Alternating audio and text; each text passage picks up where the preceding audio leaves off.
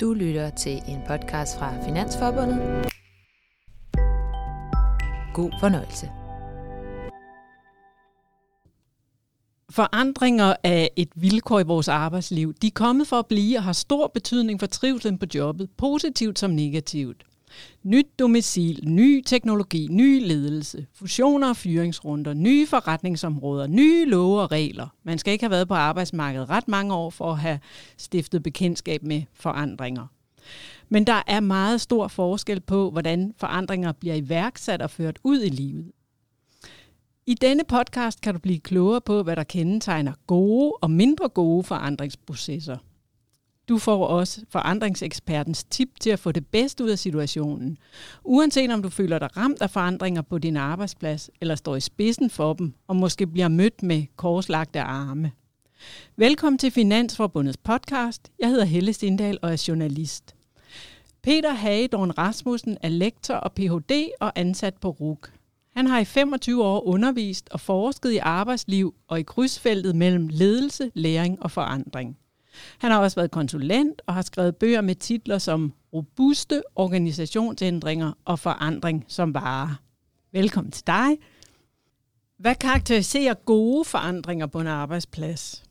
Jeg tænker, at hvis man taler om gode forandringer, så er man nok nødt til lige at opholde sig ved, at en god forandring nok skal leve op til i hvert fald øh, det at være god på to områder, nemlig både, øh, hvad er intentionen, hvad er formålet med forandring, øh, og, øh, og så processen. Hvad, hvad er det for en proces, der så kan hjælpe os med at føre øh, hen til at opfylde det, der er formålet? Øh, et vigtigt kriterium for den gode forandring er, at deltagerne kan se sig selv i forandringen. Ja. Øh, at de oplever, at der er en mening med forandringen, at den er meningsfuld, det de skal arbejde med, og at de oplever, at der er i virkeligheden også en, en form for nødvendighed. Det med nødvendigheden handler nok uh, især om, at det kan lykkes overhovedet at, at gennemføre en forandring. Fordi hvis man ikke føler den her nødvendighed, Øh, så er der også en ret lille sandsynlighed for, at man er parat til at flytte på sine rutiner og sine sædvaner. Hvis vi snakker om, om bankensektoren, så kan man sige, at, at, øh, at der har været, øh, og det vil der nok fremover også øh, være, nye øh, produkter, som introduceres, som, øh, som øh, udfordrer den balance, der kan være imellem at opleve sig selv øh, som øh, rådgiver og som sælger. Øh, Øh, og nu taler jeg jo så ude i, i afdelinger eller ude i, i, i, det, i kundeledet. Ikke? Og, og jeg tænker, at, at, øh, at, at de forandringer, der kommer der, udfordrer jo typisk øh, de rutiner og sædvaner, der er. Øh, og det er rutiner og sædvaner, som understøtter øh, løsningen af det, vi nogle gange kalder kerneopgaven, og som understøtter den faglige stolthed, som medarbejderne har. Når de så bliver udfordret, øh, med nogle nye produkter, som går ind og, og, og justerer på, på rutinerne og sædvaner, så er det klart, at man kan opleve, at man bliver udfordret på, på meningen i arbejdet. Det skaber nogle forstyrrelser, som kan være uheldige. Det kan også skabe en god dynamik. Det kommer meget an på, hvordan man griber det, og hvordan man i afdelingen er i stand til ligesom at, at, at udvikle en fælles forståelse for den kerneopgave, som så vokser frem. Og er, er der noget konkret, man kan gøre der, eller Ja, jeg tænker, der er mange, mange ting, man kan gøre. Noget af det vigtigste er jo i hvert fald, øh, altså når den her type af, af, af forandringer gennemsætter sig ude i, i afdelinger eller i ens hverdagspraksis, det kan også være inde i hovedsædet, at man skal skabe nogle forandringer. Øh, men at det ikke altid er nogle mennesker, som øh, har været med til at udvikle de her nye produkter, for eksempel. Øh, så er det ret afgørende vigtigt, at man sørger for i forandringsprocessen at budgettere med, altså rent bogstaveligt talt, at budgettere med at skabe læringsrum, hvor man som medarbejder kan få lov til at tilegne sig de nye øh, rutiner og sædvaner, men i virkeligheden også at udforske dem, at, at, at prøve en gang at finde måder, hvorpå at man kan finde en balance mellem det, som man kommer fra, og det, som man skal se, se ind i i fremtiden. Um, og, og, og der taler, jeg kalder det et læringsrum. Det kan være sådan lidt abstrakt. Ja, men, hvad, hvad, hvad er et læringsrum? Ja, men altså, det kan være mange forskellige ting. Det kan både være, ja, og det er praksiser, som vi ofte kender, når, når jeg nævner dem her. Altså, det kunne for eksempel være øh, noget mesterlærer. Hvis der er nogle andre, der har de praksiser, kan man tage ud og besøge dem, øh, og man kan forsøge at arbejde med dem om at, at tilegne sig de nye kompetencer, der skal til. Måske også at udforske, om de kan gøres på en lidt anden måde, som passer bedre ind i det, man øh, har gjort tidligere.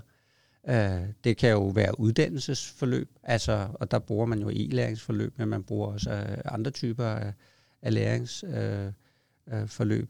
det kan også være, at man, øh, at man øh, tager nogle af de øh, nye processer, man skal arbejde med, og så prøver en gang at, at have nogle øh, workshops, nogle dialogspil eller rollespil, hvor man får testet de her sådan, øh, øh, nye praksiser i, en, øh, i et rum, hvor man øh, trygt kan diskutere, jamen, hvordan udfordrer det, vi oplever, øh, er vores faglige stolthed. Øh, hvordan udfordrer det det? Og hvordan kan vi øh, måske gøre tingene på en lidt anden måde, hvis det nu er et kundemøde, altså sådan, at vi ikke oplever, at vi kommer til at kompromittere noget af det, som vi går på arbejde for, for og føler er vores faglige stolthed. Øh. Det lyder også som om, der er noget timing i det her, altså hvornår man kommer på banen som en af dem, der, der bliver udsat for, for nogle forandringer, eller ligesom skal udleve det. Ja, det er godt, du siger det, fordi det, som jeg lige nævnte her, det er jo, lyder jo som om, det er lidt sent i processen, hvor at beslutningerne jo allerede er taget. Men, men der er jo også nogle ting, man kan gøre før det. Altså, ja, sådan noget helt banalt noget, som for eksempel at være med til øh, at vælge, øh, hvem det er, der skal bruges som konsulenter, for eksempel hvis man skal have nogle forandringskonsulenter ind, eller dem, der er udbydere af nogle, øh, nogle øh, det kunne være noget IT eller noget, altså nogle produktpakker. Altså det, det, det at, at skabe indflydelse i de øh, øh, organer, der findes øh, i virksomheden, er, kan være vigtigt for, at medarbejderne allerede fra starten af ser sig som øh, nogen, der også øh, bliver taget alvorligt i, i processen. Hvad kendetegner onde forandringer på en arbejdsplads? Hvor går det galt? Onde forandringer eller forandringer, der er dømt til ikke at lykkes, det, det er typisk en snæver kreds, der, der vinder på det. Øhm, og man sørger for ikke at inkludere dem, som det vedrører. Øhm, man holder dem øh, udenfor, og og, og man, øh, man kategoriserer alle dem, der kommer med nogle kritiske kommentarer for, for modstander mod forandringer. Øh, nogle gange så kan man måske være så flæbet og sige, at man deler det op i nogen, der er disciple, og nogen, der er fariserer. Øh, man lader forandringen skylle ind over og ligesom ødelægge alle de rutiner og sædvaner, der er. Øh, øh, altså hvor forandringen skyller ind over, som, som var det en tsunami. Og rutiner og sædvaner er jo det modsatte af forandring, kan man næsten sige. Det er, at vi har noget gentagelse, vi har noget genkendelighed. Og det har vi brug for, øh, øh, for at finde en rytme i vores hverdag. Øh, og hvis, hvis alle rutiner og sædvaner bliver skyllet væk på en gang, eller hvis vi ikke har tid til at prøve en gang at være med til at genopfinde nogle nye rutiner, så øh, er det helt sikkert, at forandringen øh, er ond. Mm. Både for den enkelte, men også for, for organisationen, øh, som ikke vil være i stand til at løfte en god kvalitet øh, med en god effektivitet i sin opgavevaretagelse. Vores rutiner hjælper os med i dagligdagen at skabe mening. Det er altså også det, der gør, at vi kan skabe en kerneopgave jo. Og der indgår vi jo i et fællesskab, hvor vi øh, næsten som en symfoni har opfundet rutiner og sædvaner med vores kollegaer. Når der så kommer en forandring, så skal vi til at gøre det på en ny måde. Så skal vi improvisere, øh, hvis vi skal bruge musikmetaforen. Det kan man godt lide, når man har sine standarder, altså når man kan spille på det, man kender i forvejen. Men hvis vi skal, hvis vi skal, hvis vi skal improvisere på alle ting på en gang, så bliver det støj. Altså, så, så mister man øh, øh, musikken i arbejdet. Altså, det, det er måske en lidt sjov metafor, men, øh, men, men det er det, der kan, kan gøre sig gældende her, og det er det, vi oplever også, når, når mennesker, de, øh, de måske øh, øh ligefrem udvikler øh, en eller anden form for modstand, eller en form for stress, eller der er de mister melodien i, i, i den måde at gå på arbejde på. Men er det ikke også nogle gange, altså skal man ikke bare se at få plasteret af og komme videre rich i stedet for at trække det ud? Det ved jeg ikke, om man skal. Altså, øh, altså det er jo den her brændende platform, ikke? at man øh, i nogle situationer, der, der, der er man simpelthen grundlæggende nødt til at gøre noget, der er anderledes. Det, det er jo rigtigt. Altså, og vi har været lidt inde på det med coronasituationen. Der er jo ikke nogen, der har valgt, at vi skulle have corona. Det kom, og vi blev nødt til at forholde os til det. Men igen, altså med corona som et eksempel, så kunne folk se meningen med det, så folk strækker sig ret langt. Og når der kommer en tvungen forandring, som er taget i en beslutning op fra, fra ledelsen, så vil folk også gå meget langt. hvis de igen, som sagt, kan se meningen Mm. med det. Øhm, men der er der stadig altså jo et behov for, at, øh, at, man, øh, at man får skabt et rum for, at deltagerne kan komme med på rejsen, om man så må sige. Ikke? Mm. Altså, der er vel også en eller anden forskel på, om tingene skal holde på en eller anden længere bane, eller om det er lige nu, vi slukker en ildebrand, og alle farer til med fyldte spande, ikke? Jo, det er en god pointe. Altså man kan sige, at, øh, og det er også kendt inden for, for, for arbejdsmiljøforskningen, og, altså, øh, at, at vi, kan, vi kan egentlig jo håndtere øh, nogle meget høje jobkrav, øh, og nogle, dermed også nogle forandringer i den måde, vi skal agere på. Øh, det, kan vi, det kan vi håndtere øh, øh, til en vis grad, øh, også i en, i en ret høj grad, øh, hvis det er på kortere sigt. Men Øh, men vi har også brug for så efter noget tid at, at have, have mulighed for at restituere, så vi kan, så vi kan genvinde kræfterne, og om man så må sige, genvinde øh, sædvanerne og rutinerne. Ikke? Øhm, så ellers er jo det over tid. Ja. Så det skal der være plads til i en langtidsholdbar forandringsproces. ja, ja, det er der brug for. Ja, Øhm, der kan man sige, at, at de her sådan, øh, læringsrum, at det at lave prøvehandlinger, altså det kan jo også være en form for, altså nu øger vi nogle jobkrav, eller vi skaber et rum, hvor vi leger med, hvordan kunne nogle højere, nogle, altså det der lige umiddelbart forekommer som nogle højere jobkrav, fordi der ikke er rutiner og sædvaner omkring. Hvordan kunne de se ud? Men vi gør det i et læringsrum, hvor vi kan, hvor vi kan få lov til at fejle. Øhm, så vi kan, vi kan prøve det af, og vi kan, at vi kan sige, at det virkede ikke det her, men det var også okay. Men hvis vi nu gør det på en lidt anderledes måde, så vil vi måske kunne løfte den her opgave. hvad er dine bedste råd til forandringsramte medarbejdere? Jeg tænker, at det er vigtigt, at man holder fast i sin faglige stolthed og i sin kerneopgave. Og at man er åben over for at udforske nye muligheder for at opnå det, som er vigtigt for dig, øh, øh, samtidig med, at du insisterer på at være konstruktiv, kritisk i forhold til forandring. Og et andet aspekt kan være, at, øh, at man skal anerkende, at det kan være nødvendigt at ventilere sin utilfredshed. Det ligger lidt i, i, i forlængelse af det her med en konstruktiv kritik. Men nogle gange, når man som medarbejder oplever at blive udsat for nogle forandringer, som man ikke oplever er meningsfulde, øh, så har man simpelthen brug for at komme af med det. Og, øh, og det, kan man, øh, det kan man gøre ved at lave sjov. Øhm, man kan gøre det ved at brokke sig. Øhm, og der tænker jeg, at det er vigtigt, at man, øh, at man tillader sig selv og sine kollegaer et rum for at brokke sig.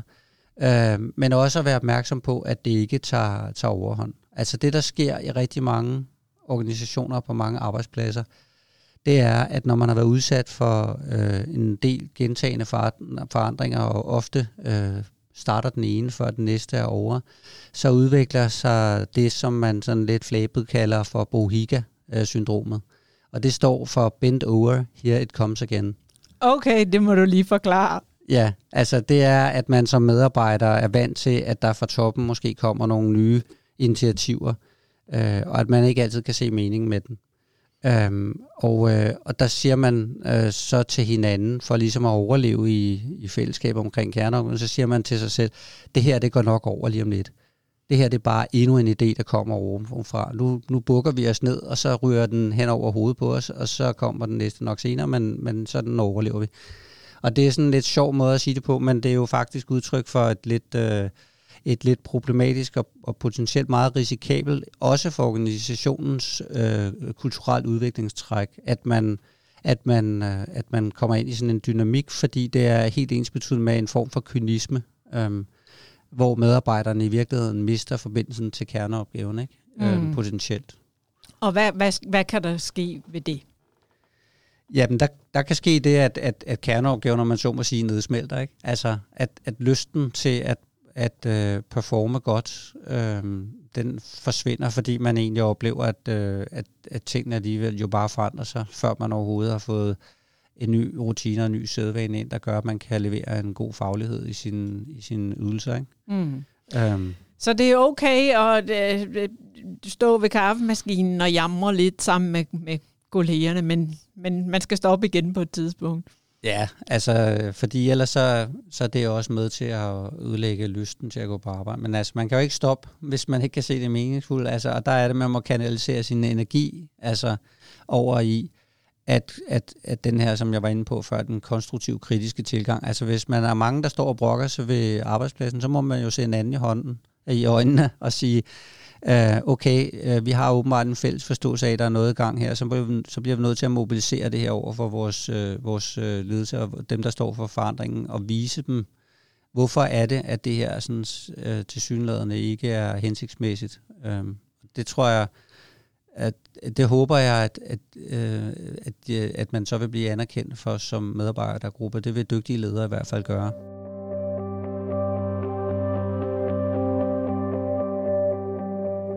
Er dine bedste råd til dem, der skal stå i spidsen og orkestrere forandringer på en arbejdsplads? Der har jo kørt i mange år, allerede dengang jeg begyndte at beskæftige mig med det her område, der fandtes der sådan et mantra, der hed, øhm, at det eneste konstante, det er forandring.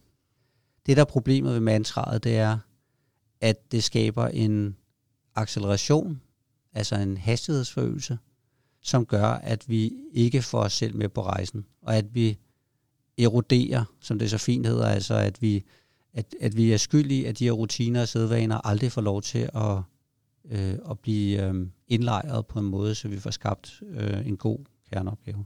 Og der kan man sige, at, at chefer, der er med til at træffe beslutninger om forandringer, som den første opgave og den mest alvorligste opgave måske er engang med at spørge sig selv, er den her forandring nu faktisk også nødvendig? Og jeg tror, det er, eller jeg ved, at det er øh, et fænomen, som er, er alt for lidt praktiseret. Altså.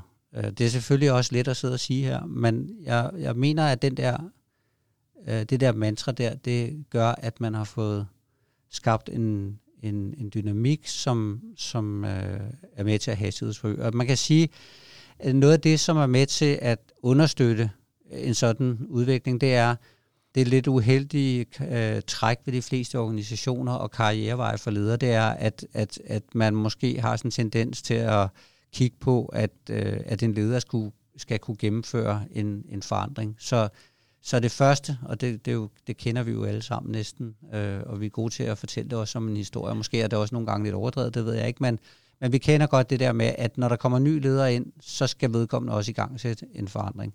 Og det er altså ikke helt forkert. Øhm, og, og der er det igen, jeg tænker, at det er, det er vigtigt, at en, at en dygtig chef er faktisk en, der er med til også at beskytte de der rutiner og sædvaner, og beskytte kerneopgaven, og se det som, som sin opgave, Øh, ikke bare at skabe forandring, men at skabe en form for dynamisk stabilitet. Altså en stabilitet omkring den gode øh, kerneopgave. Et, et andet godt råd til dem, der skal orkestrere forandring, det er også, øhm, og det har jeg også været lidt inde på i forhold til de gode forandringer, sådan noget, det er at, at sørge for øh, at lægge tid ind til prøvehandlinger, mm. øh, til trial and error, til forsøg, til besøg ude hos andre, der gør noget af det samme, men måske gør det på en anderledes måde.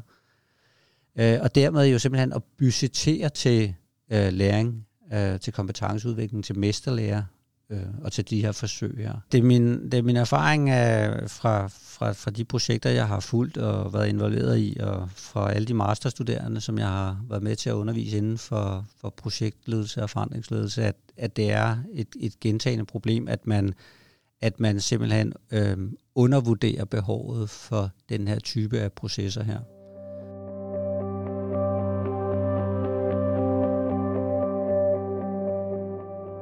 Tak fordi du lyttede med. Det var Peter Hagedorn Rasmussen, lektor og Ph.D. på RUG og mangeårig forsker i forandringsprocesser, som forhåbentlig gjorde dig klogere. Du kan læse mere om forandringer og deres betydning for arbejdslivet og trivselen på Finansforbundets hjemmeside finansforbundet.dk. Du har lyttet til en podcast fra Finansforbundet.